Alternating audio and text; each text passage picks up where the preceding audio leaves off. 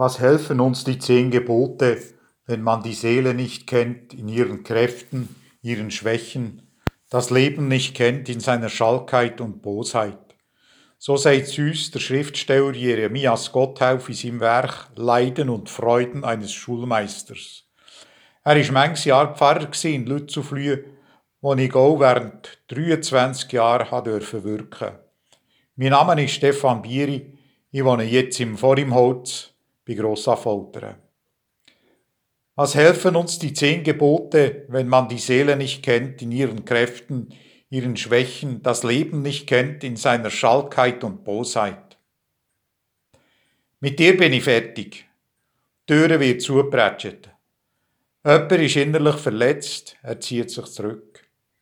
Er ist ist da in einer Beziehung zwischen zwei Menschen. Daneben kennen wir ja auch das langsame, schleichende einander fremd werden. Immer aber ist es eine tiefe Kluft, wo da ist. Was fehlt, ist eben die Brücke drüber. Brückenbau ist angesagt. Und das ging wieder in unserem Leben. Es fährt da mit den Fragen wie, warum bist du so, wie du bist? Warum reagierst du so und nicht anders, wie ich es eigentlich von dir erwartet hätte? Was brauchst du von mir am meisten? Was würde dir gut tun? Das sind stille, fast ein scheuche Fragen. Aber mit ihnen fährt der Brückenschlag an. Was ist, wenn wir den Antworten bei der nächsten Begegnung wenigstens ansatzweise auf die Spur kommen? Dann steht er eben da, der erste Pfeiler dieser Brücke.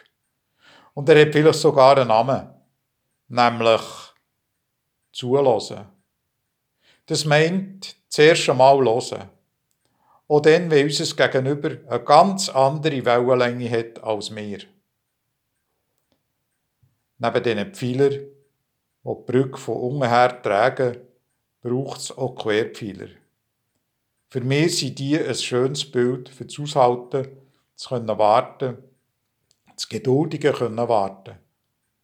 Es können aushalten, dass der andere so ist, wie er eben ist und nicht so, wie ich ihn gerne hätte.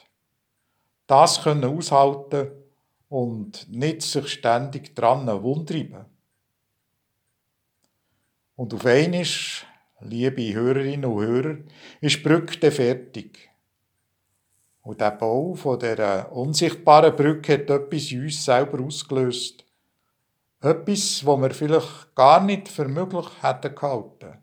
Nämlich das, dass wir auch so ganz anders sind in unserem Zusammensein mit den Menschen. Und anders können reagieren als so, wie wir uns das selber gewohnt sind. Und das, ist das nicht ein Geschenk vom Himmel?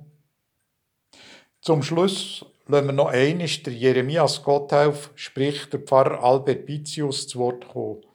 Und zwar in seinem Werk Geld und Geist.